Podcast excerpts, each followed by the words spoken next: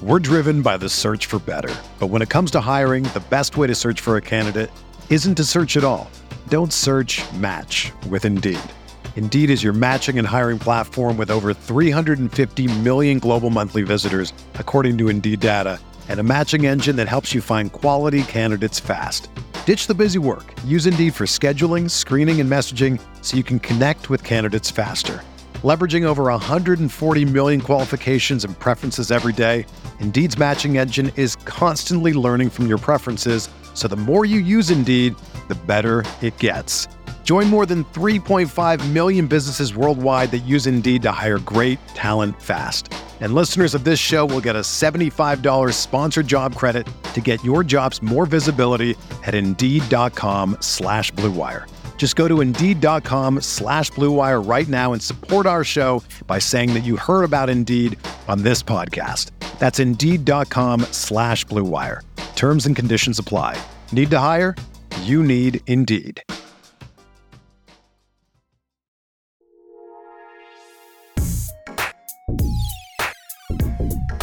All right, everybody, how you doing? What is going on? Welcome to Talk Buffalo podcast, part of the Blue Wire Network.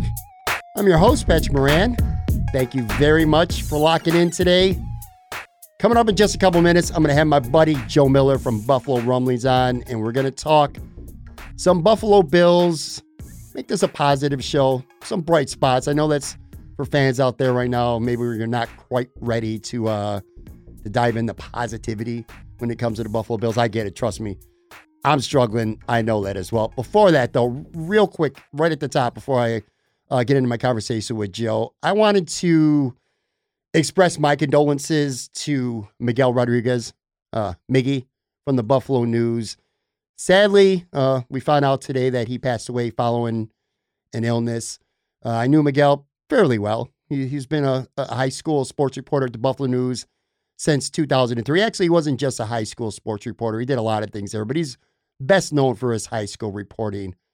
And he was damn good at it too, man. And I'll tell you, I spent many years on the high school beat when I had a, a couple blogs, Buffalo Sports Daily, um, most notably. And I'll tell you, it's a tough gig, man. You have to be you have to be talented and you have to be able to think differently to to cover high school sports. You have to write with with more empathy you have to frame questions a different way because these are kids that you're covering. They're not professionals. They're not they're not, they're not adults, and you got to kind of talk to them a certain way to, so that you can get good answers and that you could have more engaging conversations with them. And I'll tell you what, man, Miggy was he was good, man. He was he was damn good at, at what he did, man, and he loved it. He loved doing it. He was a good guy, and uh, you know, many paid tribute to him when the news broke on Twitter on Monday a lot of love from his from his peers and from his colleagues, and uh, you know, I just wanted to wish his family nothing uh, but love for myself. So you know,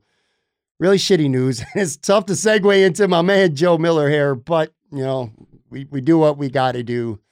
Joe Miller, of course, is the host of about 20,000 different podcasts on the Buffalo Rumblings podcast, Vidcast Network. Jokes aside, man, one of my favorites. But seriously, I mean, you do during the season anyway, four shows per week, man. So you got the Overreaction Sports Podcast, following Bills games typically on a mm-hmm. Sunday night. You have the uh, Off Tackle with John Fina show live, YouTube Monday nights. Uh, you have your Hump Day Hotline with you and your colleague and good buddy Jay Spence, the King. Mm-hmm. Good friend mm-hmm. of mine too, man. I like Jay. I, I love pulling his chain too. Sometimes we uh, we go on Twitter, but I love that dude. He's a great guy. And then Saturdays, Time to Shine, which is a really fun show and a different show because you actually get fans the opportunity to be part of the show and, right. and talk and ask questions and and discuss Bills topics leading into that week's game. So a busy dude, man, a busy guy, yeah. man. What's going on? How you doing? I'm great. So this is the first night of my break. Uh, and you filled the slot. I so. literally did. By the way, yeah. So the season ended. So the John Fina show is, uh, you know, it's on hiatus for right now with the season being done. So this right. is Joel Miller's first, literally his first Monday off in quite a while. And yep. sure enough, I, Monday after morning, I jumped on his uh, in his DMs. I said, "Yo, what are you doing tonight, man?" I signed off of the overreaction sports show because it's no longer a post game show until the season starts, and I was like, "I'm out." For a couple months, and then here I am, drug right back, drug me right back in. Uh, no, I'm I'm good. I'm good. Um, it's funny because before I started the season, uh, Bruce Nolan, who Bruce manages the YouTube side, so Anthony Marino manages the podcast side of Buffalo Rumblings, and then Bruce manages the YouTube side. Mhm. Uh, and I love both those guys. Uh, he said four shows, Joe. That's a lot, and I was like, it's a lot. I was like, however, the only one that's a real burden is the is the post game show because I'm on solo. I've got a bunch of notes. Like I have to carry that whole show myself. It's very much a podcast more than a YouTube program. Uh, and I'm basically, I said, you know, Saturday the pregame show writes itself. People are going to call. I'm going to do a short little blurb. People are going to, and then people are going to come on the show. Which, as far as I know, I'm the first person to do that. So Yeah. when I started doing the YouTube stuff, I was always told don't tweet out whatever you do, the invitation to the show, because people like jump in there. So we didn't. And then that one, I was like, why not? Why don't I just throw it out there for the world to see? And uh, it, it was a great time. And that show wrote itself. The Fina show, I mean, come on. I mean, all I got to do is lob softballs at Fina, right? And and basically be a fan, and Fina's going to knock them out of the park. And then the thing with Jay Spence is just natural. A lot like talking to you it's just very natural. Jay Spence and I are just close, and it's like it's like sitting on the couch and talking to your best friend about football. So There are conversations every Wednesday, yeah, and the fans get involved, and it's fun. right, right, exactly. So yeah, but yeah, I am burnout. To, to say that, all that to say, That was going to be. I my first question. You could say that shows write themselves sometimes all you want, and right, you know, right, going on live is, is a different story, especially if fans are asking you questions and you're kind of just playing Q and A with them at different portions of some of your shows. But at the end of the Right. day, and we've talked about this before, off- you know, off the air and privately, but I'll say it publicly. I'm like, that's a grind, dude. it's a grind. That it's a commitment. You know, I do two of these shows a week, and I'm like, oh, it's kind of a lot. Sometimes I might pull in that third too, and I'm like, mm. yeah, and I do mine, and mine are different than yours too. Because all right, like let's just take this show right now. People are hopefully listening on Apple or Spotify on Tuesday morning. I'm taping this with you Monday night. I could be taping this with you Monday afternoon, Monday morning, Mm. if that's when your schedule works. It could be Sunday night, especially during the off season when things aren't quite as uh, time sensitive. So Right. I have the luxury of kind of working a schedule around my own time and of course my guests. Whereas you, you know, you are on every you're on these nights at that time. yeah, and, live. and fans have come to expect that. So you gotta Yeah. go on live. You gotta you gotta bring your A game because you gotta be, you know, you're live. And it's just uh it's a big commitment, man. Big props to Miss Miller, by the way. if I wasn't getting paid, we don't get paid a lot. You know this. Right. Like we get paid. It's a hobby, a hobby that pays for itself a little bit. But uh, to be honest with you, the trap, and you'll get into this when you start doing live shows on YouTube. It's a drug. Yeah. Um, having live viewers on when you see the number of how many people are watching, and you know, last year with Fanatics, there were times in the shows, you know, I'm at 600 live viewers. You know, and we see Rico with, and, and even uh, Greg Thompson and uh, Aaron uh, AQ from from Cover One Mhm. you know now thousands of people you know 1200 people watching them live you know with rumblings we're st- we started from the ground up so when i got to rumblings there was 250 subscribers to the rumblings youtube channel and it's now over i think 1800 or 1900 yeah, and growing. uh, yeah. and growing right and we get great watchbacks so you know i'll get a thousand views off of 1800 subscribers where those guys are getting you know 3000 views off of 20000 subscribers but all that to say this even when there's 100 people watching or, or 150 or 200 people watching and and you see those comments in the side section just rolling it's a drug it Yeah. literally is a drug and it i mean that, that's the yeah that's the that's the part that draws you in that kind of keeps you going but after a while it's like i just need a break I hear you. Well, you'll get one, but not tonight. After Right. this, you'll get one. Before we start talking football, well, I mean, this is semi related. Talk about the John Fina show for a second, off tackle with Yeah. John Fina. Now, I've gotten to know John over the last year, not on the level that you guys, right you know, you guys have become very close friends. You guys do Yeah. a show together every week. You've spent time hanging out with each other, getting to know each other, stuff like that. I've always found found John Fina to be a very uh, charismatic and, Oh, yeah. interesting person. And if you don't know John, you know, it could come off as this guy, he's really bold. You know, he doesn't need to know you well to be uh, outgoing. And I Mm. mean that, uh, and I do mean that complimentary. I'm not sitting there insulting John Fina whatsoever, but he'll say what he wants to say and he'll be very sarcastic. He just has a wit about him, Yeah. you know, and I, I really like it. He, he keeps you on your toes.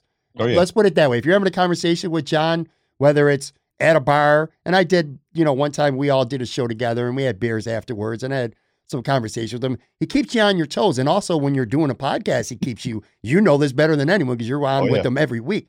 He'll keep you on your toes. A guy like that who uh, um, he wasn't an athlete, but Tim Graham is, is a guy that I've had many podcast conversations and I've heard him on other shows. And if you're not on your A game when you're talking to him that day, he'll rip you up, man. He'll, he'll get at you. He'll get at you. If he senses you haven't done your homework and whatever, he'll get at you. John is sort of, I feel like John's kind of the same way. Like you, if you're going to talk about the offensive line, if you're going to talk about, you know, X's and O's, you better know what you're talking about because if you don't, he's going to kind of get after you. But anyway, that's not my point. My point is he's a very personable guy, and Yeah. I've I've watched your show all season long. I've I've really enjoyed it. Just talk about what it was like working with John this season, and uh, you know, and, and one other thing too. I mean, you and I are close to the same age. I got you by a little bit, but Right. we grew up Bills fans around the Yeah. same era, and it's got to be a nice, a nice thrill for you to be able to take one of these players, a really, really good player for a long time with the Bills, and then you know, 20, 25, what years later, you're doing a show with him every week. That's pretty cool, man. Unexpected would be the word. Uh, to give you kind of an understanding of John and who he is for the listeners, um, to Pat's point. So there was one time in particular that we were taping a show and uh, we were doing the Rock Power report, and John was in town.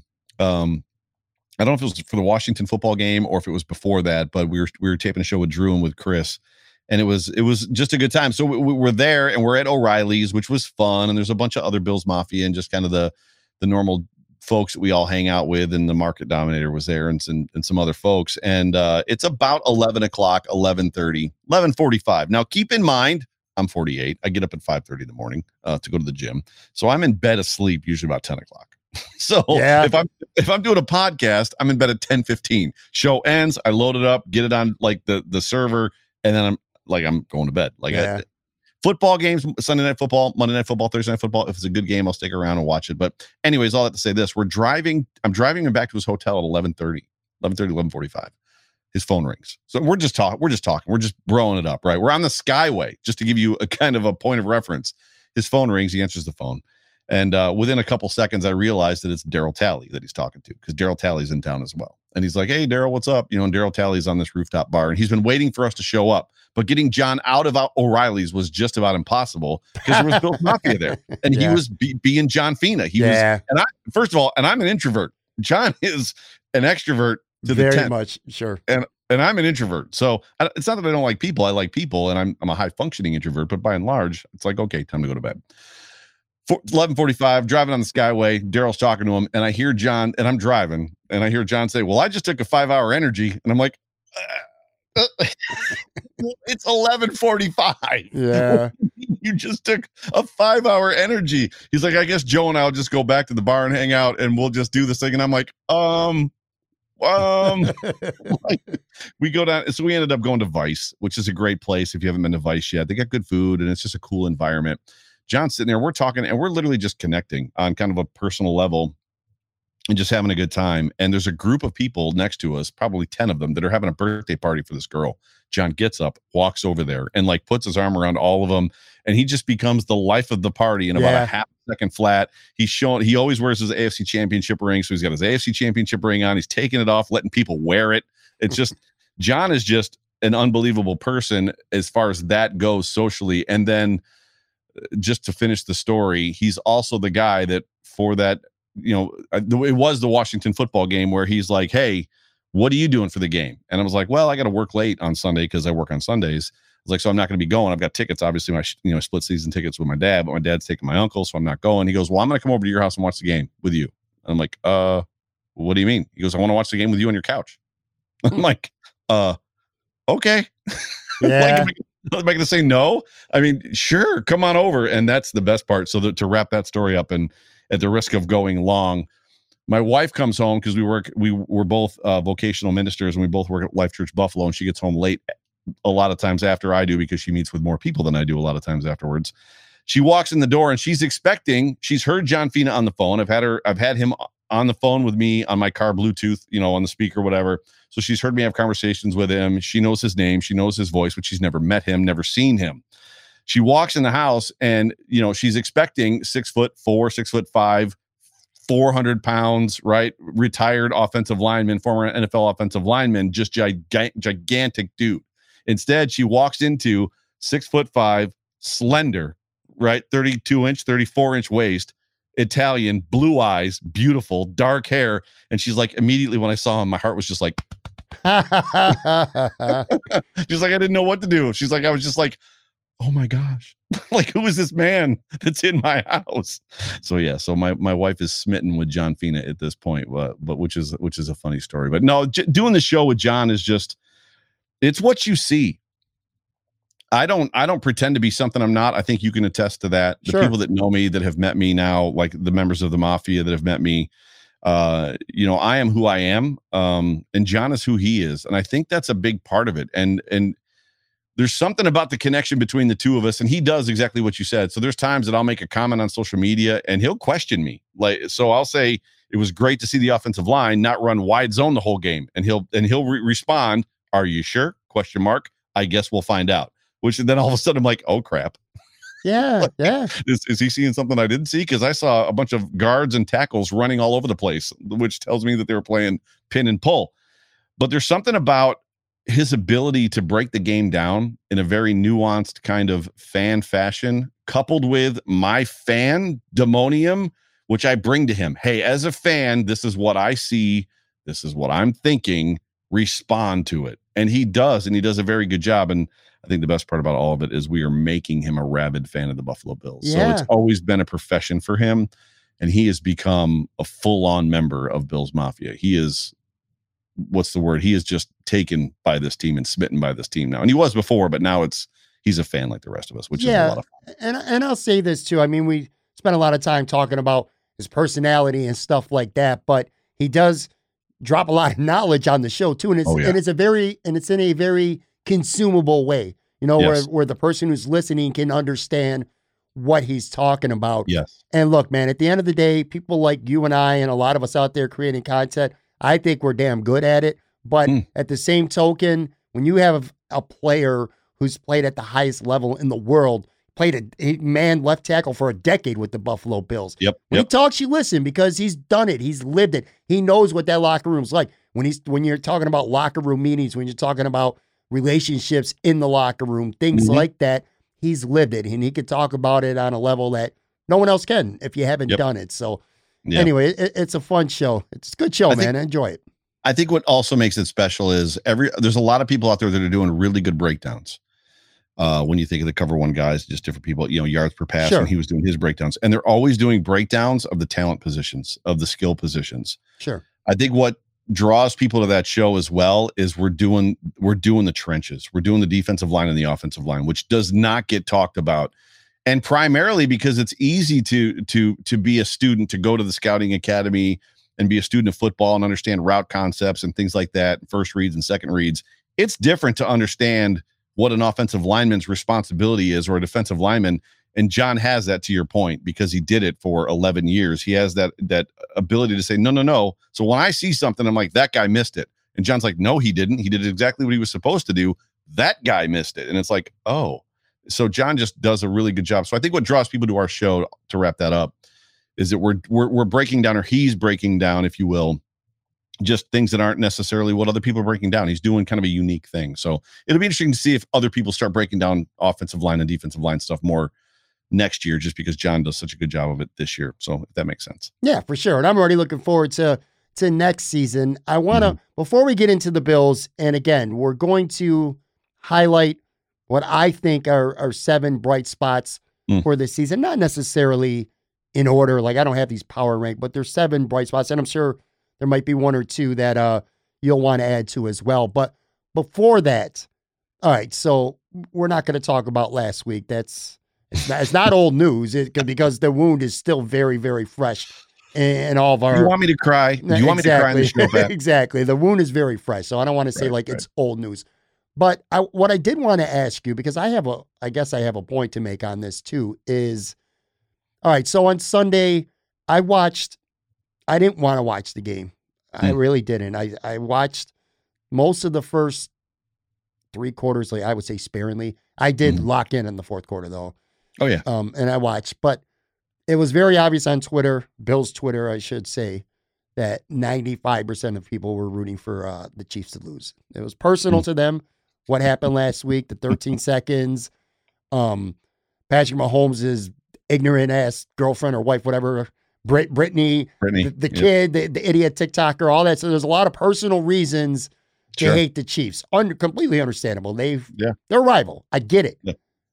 Did you were you amo- did you find yourself rooting for Cincinnati to win? Because I'm going to be honest with you, man, and this might not be very popular with Bills fans, but I kind of wanted the Chiefs to win. Wow, really? Yeah. So I uh yeah, I was conflicted at first. I have a reason why. I want to know what you, your take on, it, and then I got one afterwards because I have a I was- reason. I was conflicted at first because I wanted the Chiefs to lose. Um, there's always going to be the mystique of four straight Super Bowls, uh, which this would have been the Chiefs' third straight Super Bowl Mhm. had they made it. The Patriots didn't even go to four straight. Right. Uh, there was one recently that had they made it, it would have been their fourth straight. You know, you're tying the Buffalo Bills, and you know, because only the Buffalo Bills, the Minnesota Vikings, have ever gone to four straight Super Bowls. hmm Um, so inside of that, so so there was there was an aspect of like all that stuff. I was at the game. I wanted to see the Chiefs lose, Pat Mahomes, all that stuff, blah blah blah blah blah. But then the conflict for me was, why do the Bengals deserve to go to the Super Bowl? Like, why do they deserve to go over us? So I was conflicted, but at the end, what won out for me was yes, I ended up rooting for the Bengals. I thought the game was over halftime. I was they were down by 18 points. I was like, this game's over. This game is absolutely Yeah, over. yeah, yeah. Yeah. Um, so I think the third quarter, I wasn't overly paying attention. I was watching it, but I, I think I may have napped. And then I woke up and I was like, oh, the Bengals scored. McKenna was like, yeah, they scored a couple minutes ago because McKenna was watching the game. and then it, and then they turned it on and they basically got after Pat Mahomes and rushed him and covered downfield and did all, they didn't play scared, which is what the Buffalo Bills did. The, the coaching staff played scared and got beat. Whereas the Bengals, the 26th ranked pass defense in the NFL, had nothing to lose and they played like it. We got nothing to lose. So we're just going to play like we have nothing to lose. And guess what? They didn't leave their corners one on one with Tyreek Hill and drop their safeties 30 yards back, 35 yards back in coverage. And Yeah. they get beat on an over for 65 yards. Yeah. So do we want to go there? I got takes. I got takes for days, bro. You do, you do. I, I want to say this. The reason why I, I really wanted to see Kansas City win this game is, and, and, I want to be clear too. I am not throwing shade at the Buffalo Bills organization, Mhm. although I am very angry about the 13 seconds, as I have a right to be, and as you do, and as every Bills fan should have a right to be. Oh, they yeah. blew the game in the last 13 seconds. No ifs, ands, and buts about it. Oh, all yeah. right, we're not even here to debate that. We already know that. We know it. And, and and I'm not really again, I'm not really necessarily disrespecting the Bills organization, but what have we been hearing now for the last couple of years? Trust the process, trust the process. And I've had shows where there's been conversations I like for whatever reason, and ends up becoming an NBA comparison. Like the Kansas City Chiefs were the Detroit Pistons, and and the Bills were, you know, supposed to be the Chicago Bulls that you know finally Right. got over that hump, or Right. or are the Buffalo Bills the 1990s New York Knicks who just could never beat the Chicago Bulls. They were a very good team, but they could never get over that hump. So when they, we're talking about this whole process thing, and granted, I they very well could be this is an anomaly. This doesn't Mm. happen often. But at the end of the day, you're talking Cincinnati Bengals right now, okay? The Bills, again, this this program getting a little bit better every year, taking steps towards becoming a championship team, this and that. The Cincinnati Bengals, Joe, bottom line is this. Last year, one year ago, 4 Mhm. 11 and 1. They have a Mm. rookie quarterback who tore his ACL and his MCL. This is his first full season in the NFL. And by the way, the year before that, they were 2 and 14. Literally nine months ago, they had the fifth pick in the draft with a rookie, a guy going into his second year coming off a torn ACL and MCL. Didn't know how he was going to be, if he was going to be healthy enough to play, you know, at 100%. And they skipped all this process stuff, Joe. They skipped it all, man. They skipped it all because Mm. in one year, they win their division. They go on the road or they win a home wild card game. Then they go on the road. They knock off the number one seed. And then they go on the road and they knock off the number two seed. And literally in one year, they go from 4 and 11 and 1 Mm. to being in the Super Bowl. Whereas the? Bills, it's been a process. And again, that's typically the way teams are. They build themselves up. But the Cincinnati Bengals just kind of hit fast forward on that. I'm like, like to your point, they it's a combination of I feel like they didn't deserve it. They haven't suffered enough. like we have, like the Buffalo Bills have. But again, they kind of shot that theory to the moon that you got to be this team that builds over the course of four or five years. They they signed some key free agents. Mhm. Hendrickson was a was a great. I mean, they paid a lot for him, but We worth every him. damn penny. Worth every damn J- penny. Ja'Marr Chase. Yeah, they nailed their fifth overall pick. And the again, emergence emergence of TJ Uzomah Sure. meant, me, meant a lot to that football team. Yeah. Um, they- they just Yeah, hit fast forward on this whole rebuild and this whole uh, process thing. They said, you know what, we're gonna Lightning's going to strike right now, and we're going to the Super Bowl. I think for me, I'm going to encapsulate it this way, and I, I don't I don't intend to nor try to disparage anybody. Um, and and I'm not I'm not drawing conclusions either. For me, the whole thing comes down to coaching. You Yeah, know, there's a big difference between coaching not to lose, coaching scared, and, and which I talked about a second ago, and, and coaching to win football games. And as much as Zac Taylor looked last year like a coach who was lost in the NFL, like and did not belong, he has coached very well this year. And I would tell you, I, I talked about it on the overreaction show yesterday. I don't think there was a single loss this season for the Bills, which it was what six, right? Seven with the playoff, seven against the Chiefs, where you could not potentially blame the loss on coaching from the Steelers game, the Titans game, obviously the Colts game. You know, I'm rem- reminded the Colts game. You know, Jonathan Taylor's crossing 200 yards rushing, and they asked Leslie Frazier the day after the game, "Did you ever consider going to a different defense?" No, we never once considered moving out of our base nickel four two. Jonathan Taylor's destroying you and you didn't one time think maybe we should put in another linebacker. And I just don't see the Bengals of having made the coaching errors that potentially that Sean McDermott and his crew is making. And I don't know necessarily who his coaches are versus the Bills coaches. I don't know Zac Taylor well enough to compare him to Sean McDermott. I love Sean McDermott. To me, he's the right guy for this community, for this football team. Uh, I'm a big leadership guru. You've watched my show a lot. You've listened to me. You know that about me. I read a lot of leadership books. That's what I do. Job. I develop leaders. Um, I'm passionate about it. So, listening to Brian Daboll's press conference today, he was coach speaking McDermott coach speak. He wasn't coach speaking Nick Saban. He wasn't coach speaking Bill Belichick. He was coach speaking McDermott. That stuff matters and it carries. I think McDermott's the right McDermott is the right guy for the job. I just think that there were some critical errors made at times and there were some misjudgments on players throughout the season to include McKenzie not being involved in the offense early, to include Ryan Bates, the first guy off the bench. We were told Ryan Bates is the first guy off the bench. And every time somebody got hurt, sick, or injured, Ryan Bates was not the first guy off the bench.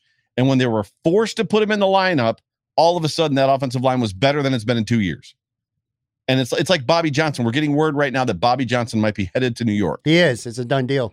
For me, goodbye. Yeah. Because if you missed that, if you didn't have the ability to tell Brandon Beane, we might not want to trade that Wyatt Teller guy, right? If you're the guy that's telling Brandon or, or Sean McDermott that Brian Winters is ready to play football, if you're the guy telling uh, Sean McDermott, no, no, no, I can make something of Cody Ford. And meanwhile, Ryan Bates is on the bench. Yeah. Uh, uh, to me, it's coaching. It's all- uh, it's not the players.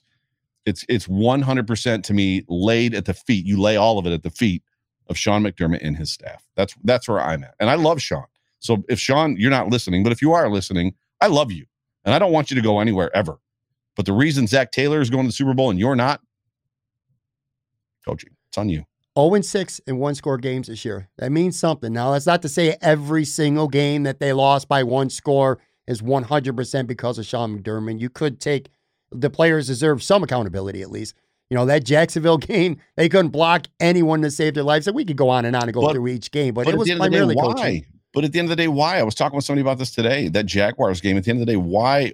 If the team isn't ready to play, Yeah, they weren't ready to play. Pittsburgh, it's too. the coach. It's the coaches. If, if the team isn't ready to play, it's on you. Yeah. You're the leader. I agree. and and and it goes and he'll and he'll say it it starts with me and i'm sick of that line well it starts with me because josh allen chirps it now too well it starts with me no josh your defense didn't play football today I it agree. doesn't start with you I agree You know what I mean? 100%, Joe. You're preaching to the choir here. I, Yeah. I'll say this too, one last point, and then we'll get into some positive stuff. I promise. yeah you. yeah yeah But yeah, the yeah, shittiest sure. part, the shittiest part is this: is Sean McDermott sh- shouldn't have. I mean, look, man, you knew it was going to happen on Twitter. Fire Sean McDermott. No, you're going to that's get ready, get ready for an entire offseason. The worst narrative you're going to hear all offseason long is The Bills should have fired John McDermott and promoted Brian Daboll to head coach. You know it's coming. You know fans, not some fans, a very small percentage, but some of them are going to be saying that all offseason. But anyway, Yeah. you're losing Daboll. You're, I don't want to go ahead and say they've lost Ken Dorsey because we don't know that. But the, the thing is, uh, Leslie Frazier is getting a lot of criticism, and he's the one coach who's definitely not going to be going anywhere. Should be.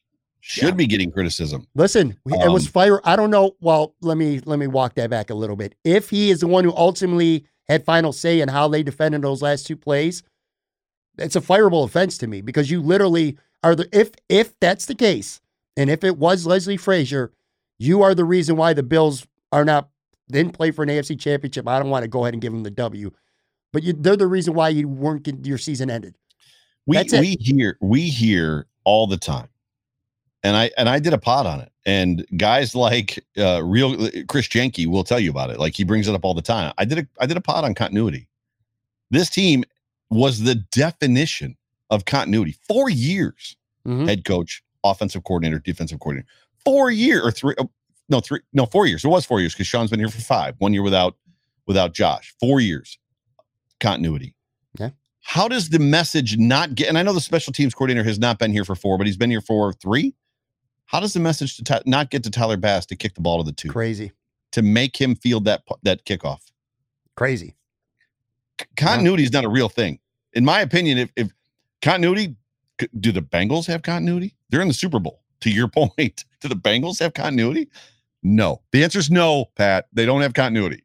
The bills have continuity they have continuously stunk until this season. That's just that's it's the it's the part that's just really hard to digest. And again, it's the bills have continuity in spades and they're Yeah. still making coaching errors yeah, it's unbelievable. But anyway, all right. So what? Here's what we're gonna do. We're gonna take a quick break, and right after that, again, seven bright spots.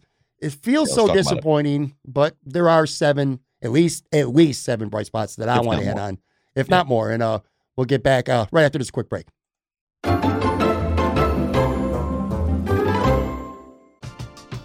We're driven by the search for better. But when it comes to hiring, the best way to search for a candidate isn't to search at all. Don't search match with Indeed. Indeed is your matching and hiring platform with over 350 million global monthly visitors, according to Indeed data, and a matching engine that helps you find quality candidates fast. Ditch the busy work. Use Indeed for scheduling, screening, and messaging so you can connect with candidates faster.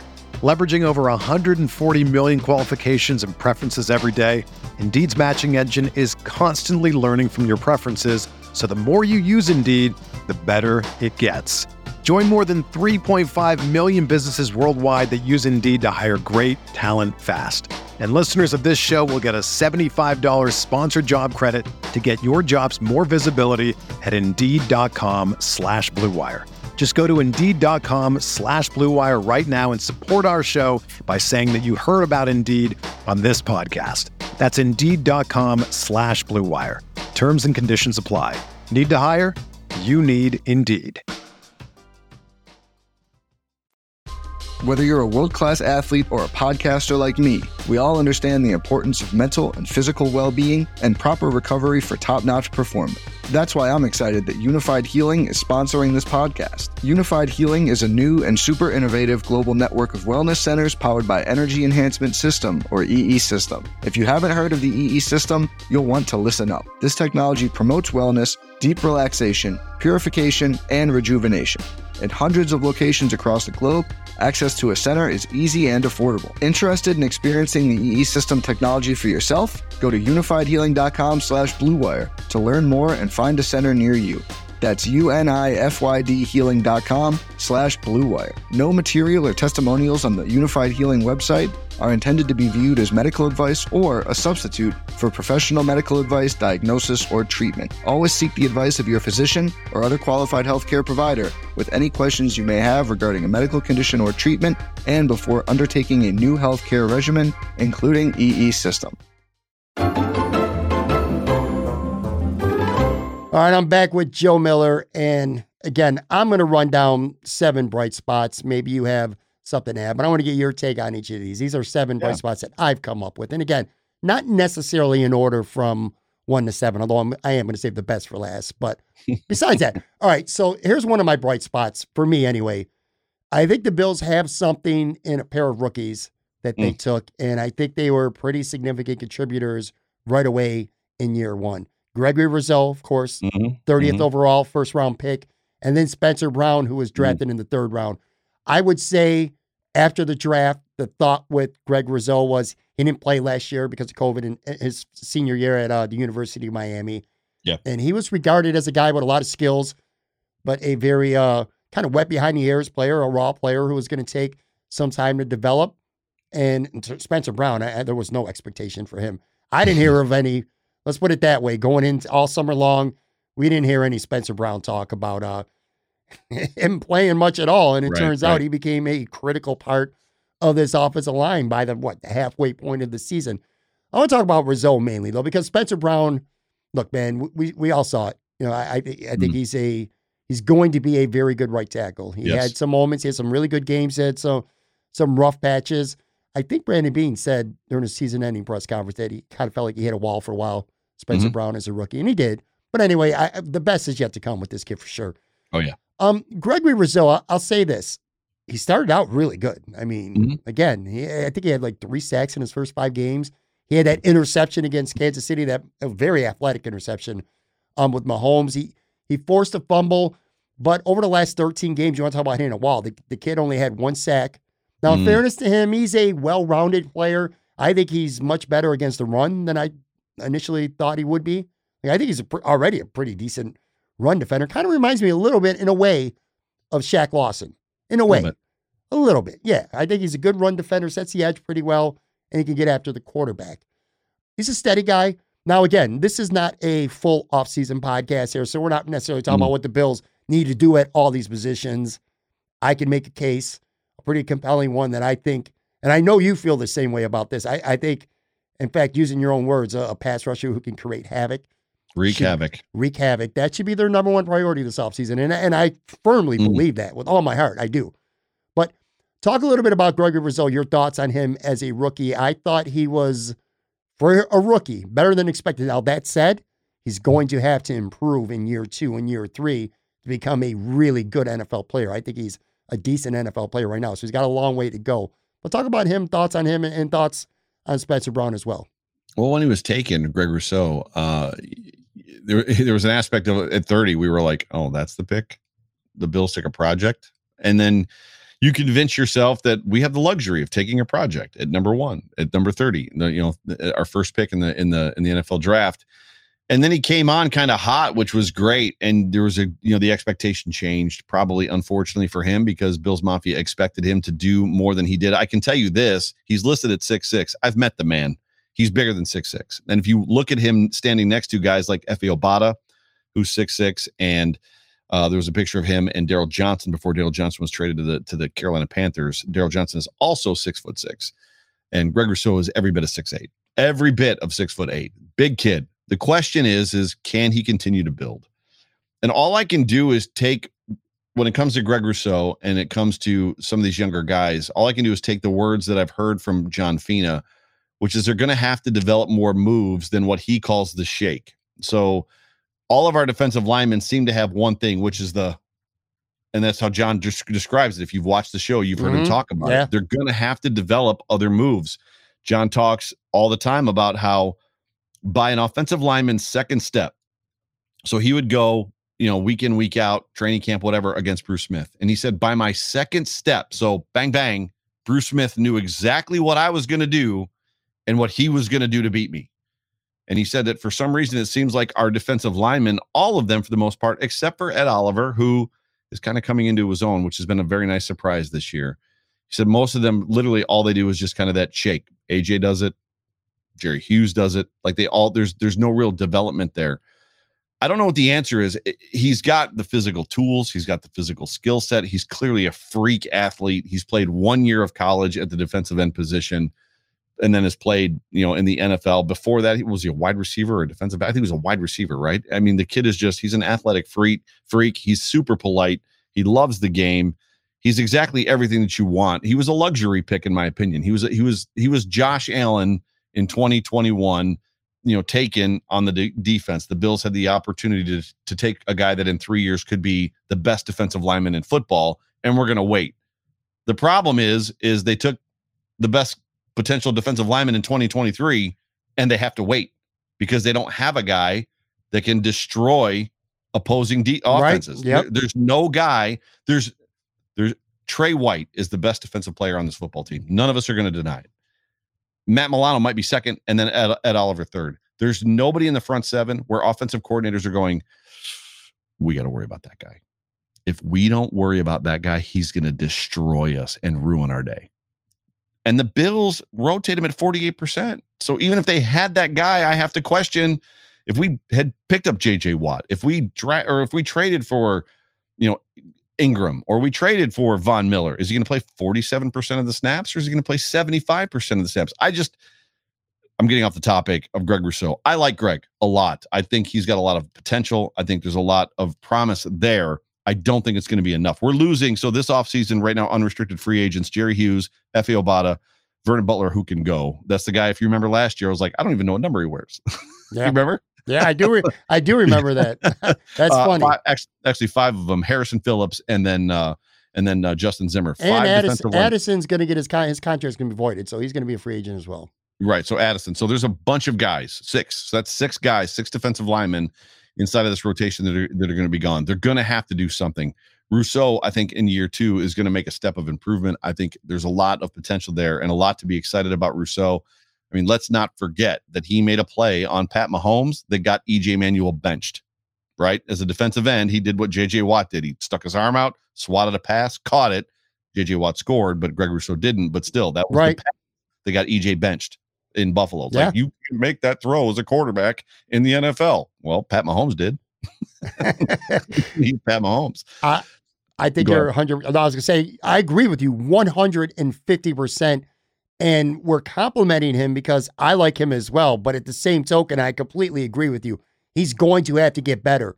Like Yeah. this, hopefully, his four sacks and, and an interception, and again, pretty decent edge setting run play. Yes. This needs to be the floor. This this can't be nowhere near the ceiling And because of be. all the guys that they're losing. And I, I mean, we don't know what we have with Boogie Basham. He's, he's has Right. shown flashes, but I can tell you this, and maybe maybe the the switch flips in year three, but I have not liked at all what I've seen from AJ Epenesa in year two. I think he regressed. Early, early, the first couple weeks, he was a man on fire. Yeah, well, he wasn't wasn't for long. Yeah, if he could play Miami 16 times, I remember early in the season that Miami game. He's isn't he the one who took two out with that? hit? yes. week Destroyed him. Yeah, Destroyed him. but he's I don't know, man. He's he- he's not playing well. Yeah, they It's they got to do dividends. something. They got to do something. And again, we're not really getting into an off-season program, so to speak, tonight. But Yeah. yeah. to your then- point, you're right. You're you're Spe- right about him. and then Spencer Brown, to, you said it exactly right. I think there was some things that he showed in the first preseason game against Detroit where he made some mistakes.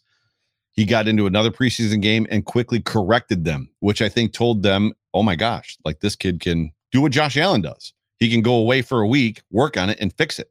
Yeah. And then it was just an upward trend for him, where he- basically last year Feliciano set kind of that emotional tone on the offensive line this year it was Spencer Brown. And frankly, I want the guy that's six foot eight, bigger than everybody else out there, to be the guy that's setting the emotional tone for my offensive line. And he's athletic enough to get out and pull, which is what this offensive line does best. Don't let anybody tell you different. This offensive line is a pulling offensive line. That's who they are. Uh, they were at their best, even running the ball when they're pulling guards, pulling tackles, pulling the center, pulling guys around. But um, yeah, there's a. I'm really excited for Spencer Brown. The, the the that that that so that Dawkins Brown Morse piece for me is exciting. Knowing and and I want to see more of uh, of Ryan Bates, Ryan Rick Bates, and then obviously Daryl Williams is an unrestricted free agent, or is he? No, he's not a free agent. There's just a big cap savings. Yeah, so yeah, If the, Bills, yep. if the Bills let him go, they could save a bunch of money. I think that's a restructure waiting to happen. I don't think I don't think they're going to keep him at the number that he's at. I think there's a restructure coming. He'll probably stick around for a couple more years at a lesser number because he's no longer a right tackle. Um, but uh, Spencer Brown is a bright future in the NFL for sure. Yeah, and I'll tell you what, and this is kind of leading into another bright spot. is I think the Bills found an offensive line combination later in the season that worked. It changed that New England game, the second game, Yep. the one on the road Yep. where Ike Boettger went down and Dion Dawkins had COVID, so he didn't start the game. Ryan Bates was forced into the lineup at that point. When you talked about this earlier, he wasn't the first guy off the bench. Hell, he wasn't even the second guy off the bench. Right. But things changed when he came back. or when he went into the lineup, I should say. Um, their last five games of the season, including the playoffs, 33, 29, 27, 47, and 26 points, or 36 mm. points they scored in their last five games. Um, I I'll tell you, I'm not saying it's not a, a priority anymore because we were talking about guard. Everybody was talking about Gardner, how it's probably yep, yep. going to be the priority number one this offseason. I'm not saying it's not going to be addressed. I don't know.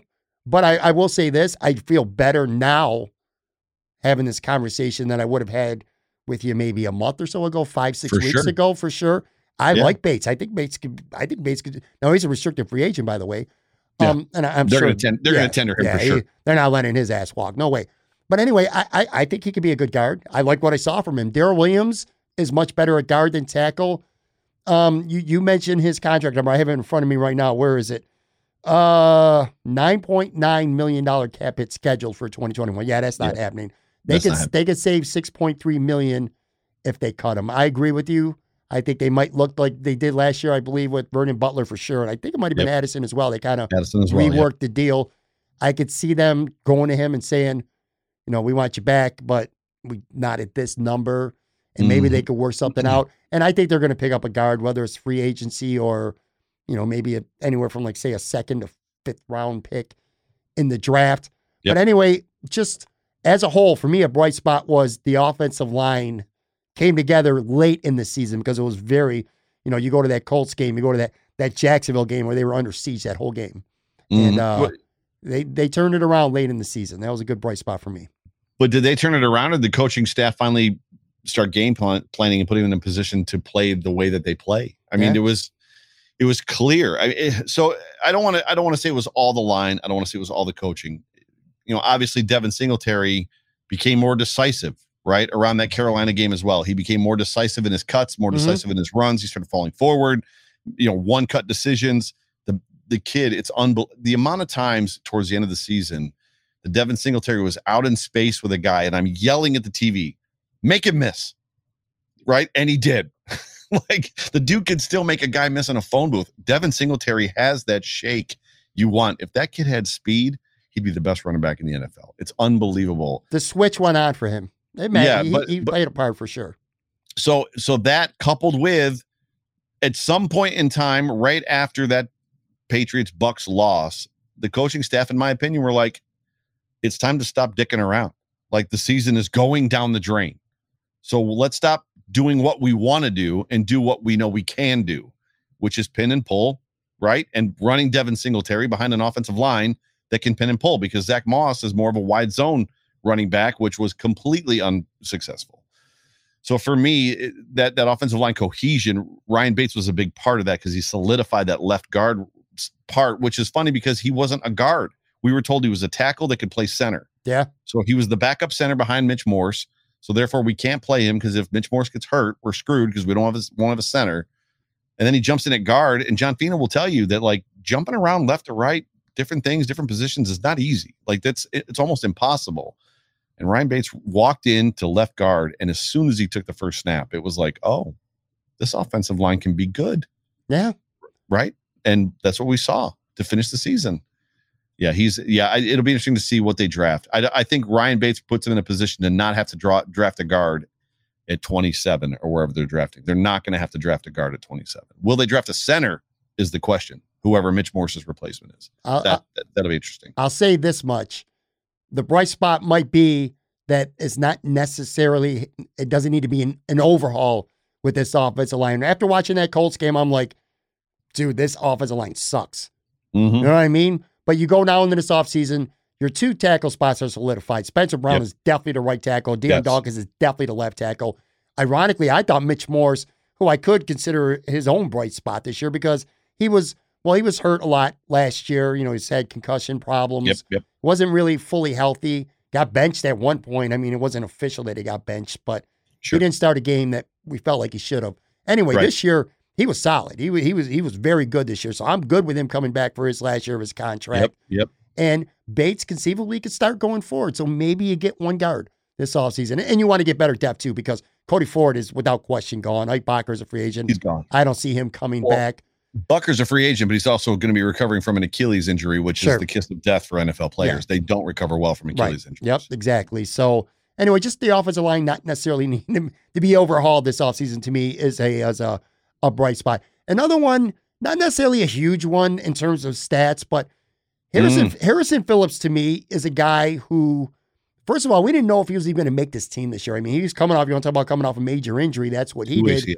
Yep, Two coming in. Yep, coming into this season, and uh, you know the stats are nothing to write home about. Who gives a shit, man? I mean, he doesn't play that kind of position. His play was steady. He took over the starting job when Star Lotulelei was out multiple Yep. times this year. I'll, I'll go this far, Joe. I'll, I'll say it. He's went from being a guy that I didn't know he was going to be on this team eh, near the end of the year, or you know, at the beginning of the year, I should say. Right now, he just might be their number one priority in unrestricted free agency when you're talking about re-signing your own guys. He might be right there at the Yeah. top of guys that you want to bring back. I think Ryan Bates is one. Uh, Harrison Phillips is a short two, and only because I think what makes him one A or one B versus a one A. So Ryan Bates is going to get tendered, and the Bills are going to keep Yeah, that'll And be done. Yep. and Ryan wants to stay, and so does Harrison Phillips. Harrison Phillips wants to be in Buffalo, but I think what helps is he's not going to come at the price tag of a Star Lotulelei. So Star Right. Is his cap number. I think is nineteen million dollars, and they saved nothing by cutting him.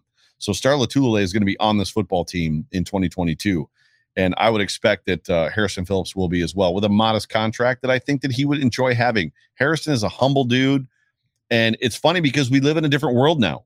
Last year was the world where we, that we lived in where it's like guys don't take hometown discounts. And then one after the other we saw them taking hometown discounts. And it's like oh maybe guys do take ho- hometown discounts. I think harrison ford or harrison ford harrison phillips is one of those guys that that understands his value knows what his value is and the bills do too. And i think that we're gonna i think he'll stay. I think he's a priority signing like you said and i don't think it's gonna break the bank Yeah, he won't break the bank, yeah. But I think he's a he, I think he's a guy that they very much want back now for sure. yeah yeah. Yeah I Yeah, thought he played sure. well, much better than any stats would indicate. he was coming on. That game he got hurt. That bengals game i was at that game. The bengals game where he got hurt like he was that was what week four? Week three week four week five of that season 2020 and he was coming on big time. And then yeah it was weird to see him this year struggle early and almost like people talk about him not making the team. It's like wait a second. How is this guy not going to I remember him being on a lot of cup. Justin Yeah. Zimmer was going to make the team before him. I mean, they both ended up making the team, but I saw a lot of projections where Yeah. Harrison Phillips was not on the 53. Yeah, I think Justin Zimmer makes. I think they bring Justin Zimmer back too. They've got to find a havoc wreaker. They've got to find a guy that's just going to destroy offenses if you don't account for him. They've got to find that guy because it's just going to make Tre'Davious White, Poyer, and Hyde that much better. Uh, and to me, that justifies keeping Levi Wallace because Levi Wallace, to me, I like him. He's a good kid. He's shown that he can play football, but he cannot play with Tyreek Hill. He cannot play with the Chiefs. He can't. And if you're trying to beat the Chiefs, which we still are, you've got to have speed out there. Yeah. Um, I agree for the most part. I'll say this about Levi Wallace. I, I don't want to make one game his totality for 2021. I thought Levi Wallace was pretty good. Uh, He's not a CB1 though. No. And he got, you know, when Tre White went down, Levi Wallace, um, he just he he held his own until he Yep. played until he played Tyreek Hill. In fact, I would even venture I would give him an honorable mention as one of my top seven kind of bright spots. And I've said this many times on this podcast. A lot of people will say Levi Wallace is the weak link in the secondary, and that's true. But and I've said this many times. I think that's more because just the rest of the secondary is just so damn good. You know, these are all pro, you- Pro Bowl secondaries all across the board, literally across the board. If you include Taron Johnson, So he's got to be included. yeah, So it- as it, it- should be, sure. Tre'Davious White, Micah Hyde, Jordan Poyer, uh, and and Tre- Tre'Davious White, Micah Hyde, Jordan Poyer, and Taron Johnson. Yeah. you got you go get a guy. You draft a guy, right? You draft a guy at 27, which is where we got. I think it's where we got Tre'Davious White. You Yeah. get a guy that can play the other side. So if that's where you go, defensive back. To me, that makes because uh, by and large, a lot of why the Bengals beat the Chiefs, I talk about it: pressure and coverage, coverage and pressure. It was primarily coverage because Mahomes had no place to throw the football, which allowed the coverage to get home. Whatever you got to do, go find another speed demon defensive back that can cover one of those guys and then get a havoc wreaker in the front seven. I Yeah. don't care if it's a linebacker, I don't care if it's a defensive end or defensive tackle. Find somebody that can make a play. Yeah. Uh, l- l- let me add one more thing, and I and I got to respond because you mentioned him. I, I do have one bold prediction. Oh, I, I do. I don't think Star Lotulelei is going to be on this team next year. there's Now, no way I they can cut him. They can. no they, way. they would eat a lot of money. They would. Sit, they, Nineteen million dollars. they would. They could restructure it in a way to post cut him June first. Now they would still eat a lot of dead cap space, but I think, especially if they bring Harrison Phillips back, they need to get a, a- a- to your point, somebody who could wreck a game at defensive tackle. Bes- Besides that, Oliver, who we're going to talk about in a minute here. Yeah. They need a second guy. And Harrison Phillips is steady, but he's not that guy. Star Lotulelei's not that guy. And I, I just I feel like they're going to spend money on someone else. There's multiple reasons that I, I feel like they're going to get rid of him. Just a prediction, man. We'll, we'll see how it plays it's out. it's a it's a good prediction. I think the problem with that prediction is Star looked completely different after he had COVID. yeah. So COVID, and, COVID and Brandon Beane talked about that. Just Yeah. Very fair point. You're right. Star Lotulelei's first game was against Miami, second game of the season, and Miami was triple teaming him. Yeah. triple teaming a defensive tackle that has four down linemen, and it, it- that's just it just speaks to what they thought of Star in that moment. I just I think if he comes back healthy, I think that he's a big contributor. Now, obviously, he's getting long in the tooth. He's not young, so but neither is Stefon Diggs, and they're gonna they're gonna give Stefon Diggs new money too. So, Yeah. which To your point, to your point, Brandon Beane did specifically talk about Star during his Yeah. press conference and said he wasn't the same uh, after COVID. All right, I want to move on because another guy who I thought was a big bright spot this year, and you were, and I've told this story before, and I'm going to quickly tell it again because you were there with us Yes, when we did it. So we were at Mulberry over the summer. Joe was there, Nate Gary, Matt Perino, myself, and we were taping and talking. And the subject of Dawson Knox being a red flag, well, the tight end position as a whole being a red flag came up during the podcast taping. And Dawson just happened to be there at the restaurant, sitting with his girlfriend eating dinner, like what, not even 10 feet away from us. I just found that really ironic that we're sitting That's there crazy. saying this guy is a, a guy to be concerned about. But I'll tell you what, man, this was his breakthrough season 49 catches, 587 yards, a team record, nine touchdowns in the regular season, five catches for 89 yards, and two touchdowns in the playoff ambushing of the New England Patriots. And he was inches away from having a third touchdown, too. He became a he became a legitimate asset to this offense. Yeah. And going forward, I do think they're going to still address tight end in free agency Well, or the to. draft. They're going to, but that's because Tommy Sweeney's just not. He's not that guy.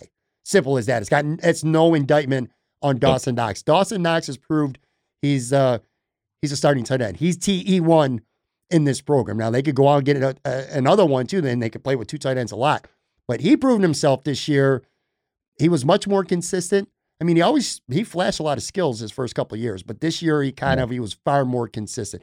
Big bright spot for me when it comes to the Bills this year. Yeah, so the Bills played the Patriots in the in the playoffs, and it was a Saturday game. So I had the opportunity to do an extra show on Sunday, and I just called it the af- aftermath because there was so much to talk about after that football game. Mm-hmm. And I did a things I think I think type segment, which I know somebody does that. I don't know who it is that does it. But Peter thing- King. Peter King does things I think I think, right? And one of my comments, one of my things I think I think was that next year Dawson Knox will push to be a top three, top four tight end in the NFL. Like he will be pushing one of those guys that's in that top three out, and he will be that top three, top four tight end in the NFL. Like I agree with you 100%. I think he, I don't think he's reached his ceiling yet. And I don't know that we found Josh Allen's ceiling yet. His ceiling might be the last four or five games of this year. Like that might be his ceiling. Like he might be, he might be just, he might be setting a new floor for himself. And Dawson Knox is kind of in that same kind of space where we're not sure what what he's going to be yet, but the potential is all there. And man, it's just so great. It's so great to see these kids that just have great heart and great character, humility and hunger for football, and just a love for the game, for the city and each other. It's just, it's so refreshing. He's a good kid. Good, Good kid. Good young man. Yeah, He- super good. He deserves. He deserves what he's getting. He's worked very hard, and his teammates love him too. Um, That's the Yeah. one thing you, you can't say about this this Brandon Beane McDermott. They find good people. Yeah, They I find good people. I agree. He's been Yeah. again. He's become along with Devin Singletary. He's become a big asset to Yeah. this offense. Where there were a lot of questions about him going into the season. Um, another guy. This might surprise some people. It does not surprise me. Joe, for all my bad takes, and trust me, I got more of them than I can count. But Me too. if I got one guy, one take that I've been on board with since day one, is I think Gabriel Davis is Mm. an absolute stud in the making. Stud. And I've look, Stud. everybody knows it now. Okay, we saw it: eight catches, two hundred one yards, four touchdowns against the Chiefs. Just ridiculous. And he had uh, a touchdown catch against the Patriots. We saw against the Colts last year in the playoffs. Those had four catches for 85 yards, two huge catches, toe drags near the end of the first half that were huge in that game. This dude is a baller. And I said earlier in the season, he's the next Mike Evans. All right, no, you know, I might have been reaching a little bit. And I kind of took a, I took a beat, I took a beating for that. But I'm talking about just the size. He's Right, right. faster than he looks, like just like Mike Evans. Gabe Davis isn't like this straight line speed guy Mm-mm. but he plays football fast. And, Yeah. you know, he can't run routes. Ask some of those Kansas City DBs if he can run routes. That dude got, who got his literally got his ankles broken. The guy can make tough con- contested catches. He gets behind you. He high points yep. the ball. He can work the middle of the field. He can work the sideline. We've seen it all with him already. And he's kind of just scratched the surface. I'm telling you right now, go out and spend your money on defensive end, defensive tackle. Maybe you want to get a guard. You could do a little something at wide receiver. I'm not saying don't address the position, but don't you worry about who's going to be number two next to Stefon Diggs. That Right. you, that worry is over. I got a newsflash for you, man. It- it's Gabe Davis. This Yeah. dude's a stud. I absolutely love this kid. It's going to be interesting to see what the Buffalo Bills do at wide receiver because Emmanuel Sanders is going to retire, and, and at least that's I. I- So I kind of had an inside track on that scenario about six or seven weeks ago that he was going to retire. I know that there was comments out there that if he wins the Super Bowl, he might retire. I was pretty much told about seven weeks ago that he was going to retire at the end of the season, so he's pretty much gone. Beasley, you know, there's going to be a great cap savings if they let him go. It'll be in- interesting to see if he wants to stay. Beasley just Instagrammed uh, uh, back in America, so he was back in Texas. So I don't think that he necessarily likes being in New York State a whole lot. And I'll be honest with you, I'll be the first person, and you'll probably be the second to not blame him. Yeah, I, look, man, that's a whole separate A whole topic and a whole different podcast right there. But yes, man, there's exactly. some fans who were, uh, know, they took it a little bit we'll too ju- far until we'll until he makes leave- we'll catches just- during the game. But yeah, We'll just leave, yeah, right. We'll just leave it at that, exactly. We'll leave it at that. And then, you know, when you look at this team's makeup, Gabe Davis just brings a different element as it pertains to physicality. And the word that you're searching for is, and I hate the the fact that the words sound the same, verticality. And Bruce Nolan and I talked about verticality a while ago last year. Actually, you know, verticality isn't necessarily about speed. You don't have to be a blazer to go deep. And Gabe Davis has proven it. I was in the stands in Kansas City when Josh Allen hitched his step and dropped dropped his shoulder and threw it out there to to Gabe Davis, who was wide open, had his dude beaten by seven yards, easy, easily seven yards on that whatever it was, sixty five or seventy yard pass uh, for for that touchdown that Josh Allen threw to him.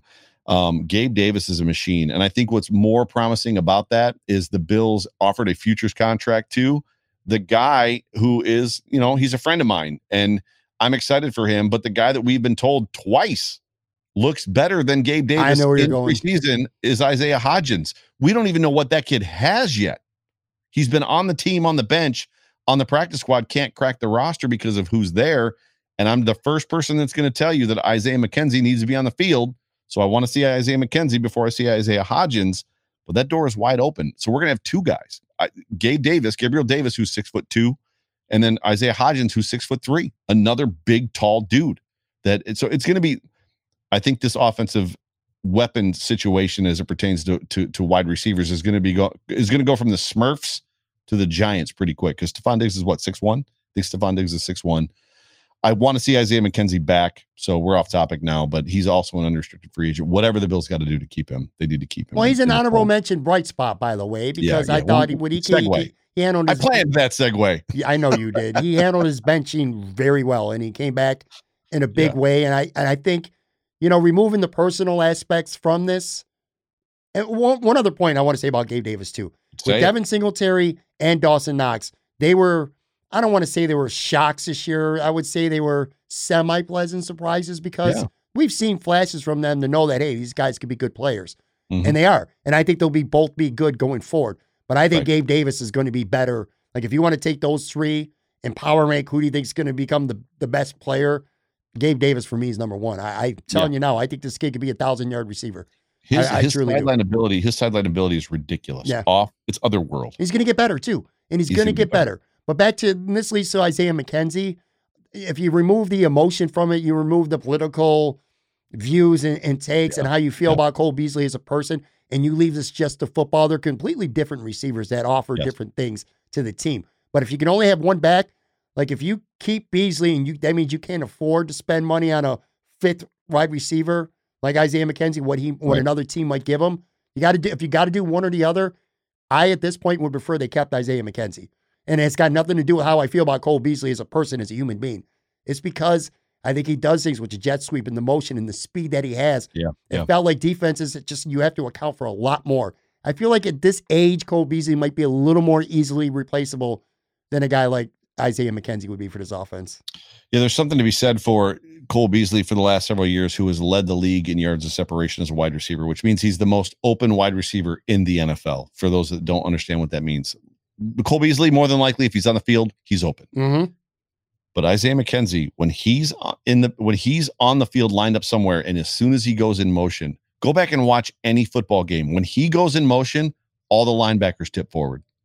They're Yeah. all making a step. What is he about to do? Mhm. Which to me brings a level that no other wide receiver on this offense does. Isaiah McKenzie just just the threat of whatever it is that he's about to do makes them ner- makes the defense nervous. And that's where the Bills were at their best. They were at, and and the funny part is like the secondary at their best was 2020 when they started using Beasley underneath early, one, two, three yard routes, four yard routes. And they were just destroying people because they didn't have a run game. So it's it's a t- it's a mixed bag of who you would prefer to keep. I agree with you. I think for me, Beasley's making what eight nine million a year, seven million a year. I don't think McKenzie's going to command that money. No, they Yeah, could, so and they're- could save a little over six. They could save a little over six million Right. if they cut Beasley too. So. The question is, is will he take it like a restructure? Will Beasley take a restructure to stay? I don't know. I think that a lot of what Cole Beasley said last year or the beginning of this year when he said, I've made my money, I can walk away today. The only reason I'm playing is because I love the game. I wouldn't, it wouldn't surprise me if Cole just walks away. If he's like, you know what? if he even asked for his release, that wouldn't shock me either. I think, I think he's got a, I think he's got some ill feelings towards uh what he feels is is mistreatment from from fans. I don't know about the organization. I've heard the. I've I've heard that the players love him and, and that Oh, he's yeah. got great relationships with the players. There wasn't this big rift. I mean, we saw Jerry Hughes and him disagree publicly, but there wasn't no rift between him and no. certain players on the team. It's more like I, I think I think he's a little bitter with the that, that some fans and he, he perceives them a- as booing them. Uh, which is crazy because I've been at the games. It's bees, bees. It's crazy. I know, Yeah, it, I know. It'll be it, will be interesting to see what he does. I I wonder if he walks away from the game completely, and and it's and primarily over the COVID situation. I know for a fact. Uh, so insider information, he's racked up over a hundred thousand dollars in protocol fines this year and does not care. It's literally a middle finger to the NFL. Yeah. I don't believe in your protocols. I don't believe in your crap. He basically is living as much as a lot of people don't care for his opinions about the pandemic and how you feel, he's not just saying it, he's living it. He's racked up over a $100,000 in fines and is basically middle fingering the NFL. You know what? Come get your money. I don't even care because I don't believe in it. Let me ask you one quick question, then I want to get to the last two, and we won't deep dive into this. In fact, maybe this could be something you talk about on one of your shows, and, and you could deep dive into yourself. But Yeah. All right, so you if you're good with Cole Beasley being back, and you Mhm. and you're good with them re-signing Isaiah McKenzie, and let's just say that Hodgins does get a legitimate shot this year, and you have Devin Singletary who proved himself, I think, and you have Dawson Knox who definitely proved himself a- Yeah. as, their tight end. So they go on and maybe they get a, a depth piece at tight end, and maybe they think they can upgrade from Zack Moss or Matt Breida, and they go on and they draft another running back, or they re-sign a guy to play behind Devin Singletary. Essentially, what I'm asking you is this: the Mhm. offense is, for the most part, the same as it was this year. Are you good with that next year? That means they're not. Again, if you're bringing back McKenzie and Beasley, you're not you're not really doing anything at wide receiver. Then, are you good with that? Do you think that's good enough? I am good with it because of if two things. Number one, I'm good with it if they don't try to force the the the, the wide zone on this offensive line. I'm not saying that they can't run the zone once in a while, but I, I don't want to see them commit to the wide zone and mess around with that. They are a pin and pull offensive line. We've known it coming into this year, and they still tried to force it. And Devin Singletary is on a wide zone running back. So play pin and pull. It'll be interesting to see where Zack Moss falls, right? So does Zack Moss stay in this football team next year? Because I'm not sure that he's a fit for the for the pin and pull. And then the second part of that for me is going to be n- not running it on second and long. The Buffalo Bills led the league, I think, or were close, like number two in the league this year on running the ball second and long. So we're trying to be more efficient. We're trying to be balanced. We're trying to run the ball more. And when they choose to run the ball, is second and eight, second and nine, second and ten, almost more than any other team in the NFL. If they don't, if they don't do those two things, 100% good with it. All this offense to me was not the problem. If the defense makes a stop in the Kansas City Chiefs game, we're hosting the Bengals in the AFC Championship game. What did the defense not do? Make a stop. I couldn't agree with you more. But one of the bright spots in the last two here is, he is is. this man right here, Ed Oliver. To Oh, me, yeah. he's he's becoming not just a good player, he's becoming a star. He had four sacks Oh, this yeah. year, 18 pressures, 14 quarterback hits. Those are the numbers. Again, he's one of those guys where I think he plays better than what general stats will tell you. Yeah. Uh, look, look, it's a lock. He's going to get that 50 year extension offer this offseason. That that's a lock. What I don't like about it, and this is not his fault. This is the one thing I truly hate about a Sean McDermott coach team and specifically his defense, assuming that he's the one making these decisions. 58% of the snaps. This guy is, for the first time in his career, he's playing like a legitimate top 10 pick. He's shown flashes, just like we talked about with Knox and Singletary. yep. He's shown Yep. flashes, but he kind of, to me, he put it together this year. He was the lone consistent disruptive force in this defensive line. He's Agreed. played like a top 10 pick for the first time in his career now, and the kid's playing 68% of the snaps. I looked at the Love Bengals, by the way. 68, 58, 58, 58, my bad. I looked at the Bengals snap count totals in the last two weeks in the playoffs. They're defensive. Their starting four are playing like 75% of the snaps Yep. and more. Now, Yep. maybe that's a little bit high, and I know Sean likes to keep his guys fresh, but this guy's too good to be playing less than 60% of the snaps. Anyway, that's a complaint, but my overall sentiment is this guy's become a star for me. I, I don't get it. The Buffalo Bills in 2020 had the highest paid defensive line and they underperformed. And we all thought and said that like that's a luxury they're not going to be able to repeat. And they turned around and did it again. And they brought back nine defensive linemen, one of the highest paid groups in the league, 48% of the snaps and underperformed at some point in time. And this might be the year maybe because it's they're tight on the cap stuff. And they've got a lot of guys rolling, six of them, six of them that are out there potentially going to be gone. I want to see more about Oliver. Bruce Smith never came off the field and had 200 sacks. Yeah. I, I don't know that they need. Hendrick said there were times on the on the in that game against the Chiefs on Sunday where Hendrickson looked like you've. I'm sure you've played sports or done exercises to some aspect to where you felt like you were going to throw up. You were so exhausted and gassed that you were going to throw up. That's what Hendrickson looked like. I do that walking to the fridge sometimes, man. But yeah, He was heaving so bad it looked like he was about to puke. That he like he was nauseous from being so out of breath. still making plays. Still making plays. Yeah. let him play. He This is has what they to.